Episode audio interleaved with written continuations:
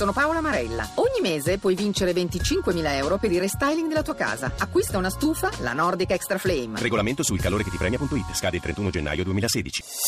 Voci del mattino.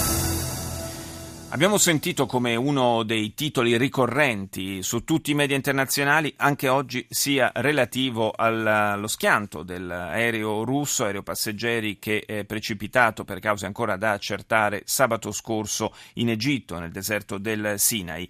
È collegato con noi eh, Arturo Varvelli, responsabile dell'osservatorio terrorismo dell'ISPI, l'Istituto per gli Studi di Politica Internazionale. Buongiorno Varvelli. Buongiorno. Una, una, vicenda questa eh, che, intorno alla quale si è anche scatenato così un piccolo caso diplomatico, le frizioni tra Gran Bretagna e Stati Uniti da una parte per eh, insomma, due paesi che credono alla pista terroristica, Russia e Egitto che vanno più con i piedi di piombo, soprattutto l'Egitto che ha evidentemente un certo interesse a, a far sì che non, che non venga eh, forse confermato il, l'attentato perché il, probabilmente la, il contraccolpo sul turismo sarebbe troppo pesante. Beh sì, è un'analisi corretta naturalmente se noi guardiamo la posizione degli Stati Uniti in particolare, che, che comunque ancora apertamente non ha dichiarato naturalmente che, che, che, si tratta di un attentato, ma ci sono, diciamo, sono, si sono susseguite delle voci di sospetti in questo senso. Eh, possiamo probabilmente propendere, maggiormente propendere per, la, per, la, per l'ipotesi della bomba. Naturalmente gli Stati Uniti non avrebbero nessun desiderio in questo momento di indebolire la posizione di Al-Sisi. Naturalmente una bomba, se fosse stata una bomba, questo certamente indebolirebbe e, e, e farebbe eh, diciamo, eh, cadere un'ombra su, sui sistemi di sicurezza egiziani complessivamente. Um, non è la prima volta che, che, che, che avviene un attentato a, a, Sharm el Sheikh, bisogna ricordare quelli del passato, ai resort. Eh, quindi diciamo che, una, è una pista credibile. Mm.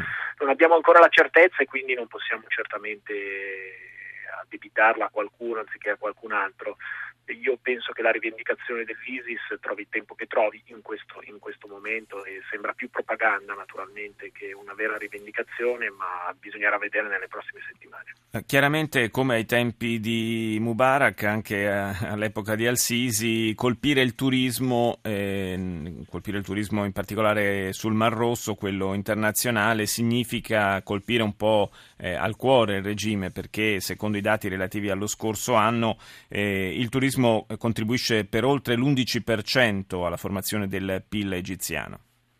Sì, certamente il turismo, e qua c'è un parallelismo con quanto è successo al Bardo e poi a Sus in Tunisia. Sì. Anche la Tunisia ha percentuali molto simili, mi sembra attorno all'8, 9, 10% a seconda degli anni, diciamo, la, la quota, la quota di, di, di, di, introiti che derivano dal, dal turismo.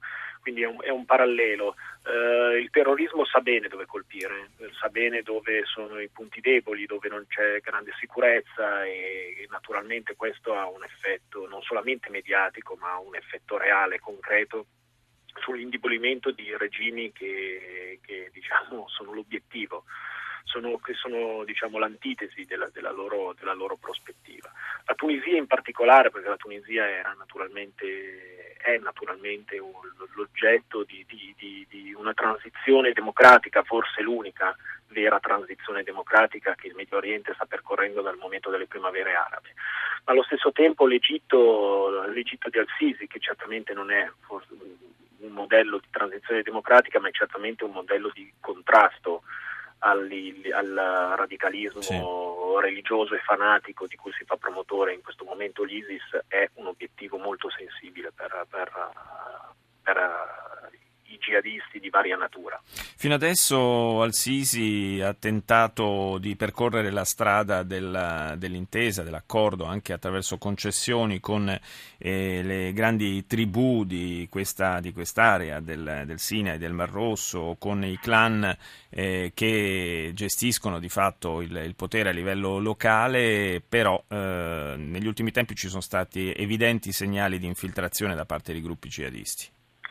Allora, bisogna dire che il Sinai è da, da, da diverso periodo, ormai da, da decenni, particolarmente sensibile a questo tipo di, di infiltrazione. Mansar al-Makdis, il gruppo eh, che, che, è forse il gruppo più, più, pericoloso dell'area, apparteneva prima alla galassia di Al-Qaeda e appartiene ora da un anno, ha dichiarato la propria appartenenza al califfato, quindi anche questo è una motivazione da, da, da tenere molto, molto, in considerazione se dobbiamo guardare ai responsabili di, di questo possibile attentato.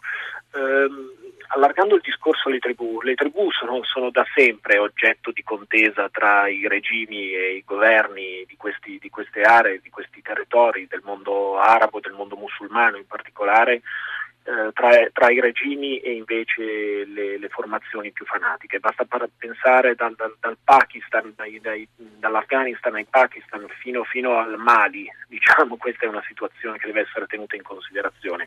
C'è una corsa a conquistare i cuori elementi eh, di, di elementi tribali, elementi tribali che spesso sono esclusi dalla gestione politica certo. naturalmente a livello nazionale, paesi, sì. a livello nazionale sì. e dove c'è questa esclusione di solito invece arrivano le formazioni jihadiste in passato Al-Qaeda e invece attu- attualmente l'ISIS quindi in realtà quello che noi dovremmo avere è governi inclusivi che tengono conto delle esigenze eh, di queste popolazioni in maniera che queste non abbraccino invece certo. questa è eh, come sempre come sempre la migliore delle prevenzioni. Grazie ad Arturo Varvelli, responsabile dell'Osservatorio Terrorismo dell'ISPI.